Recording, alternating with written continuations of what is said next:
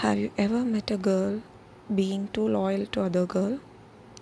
And if you have got one with 0% jealous, 100% happy for you, and that is none other than my Aurora.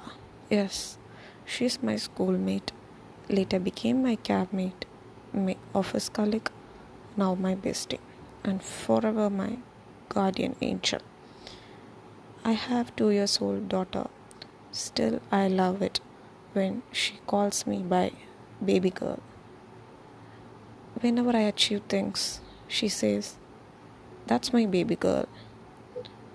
So much of hurdles she passed, but still she listens patiently to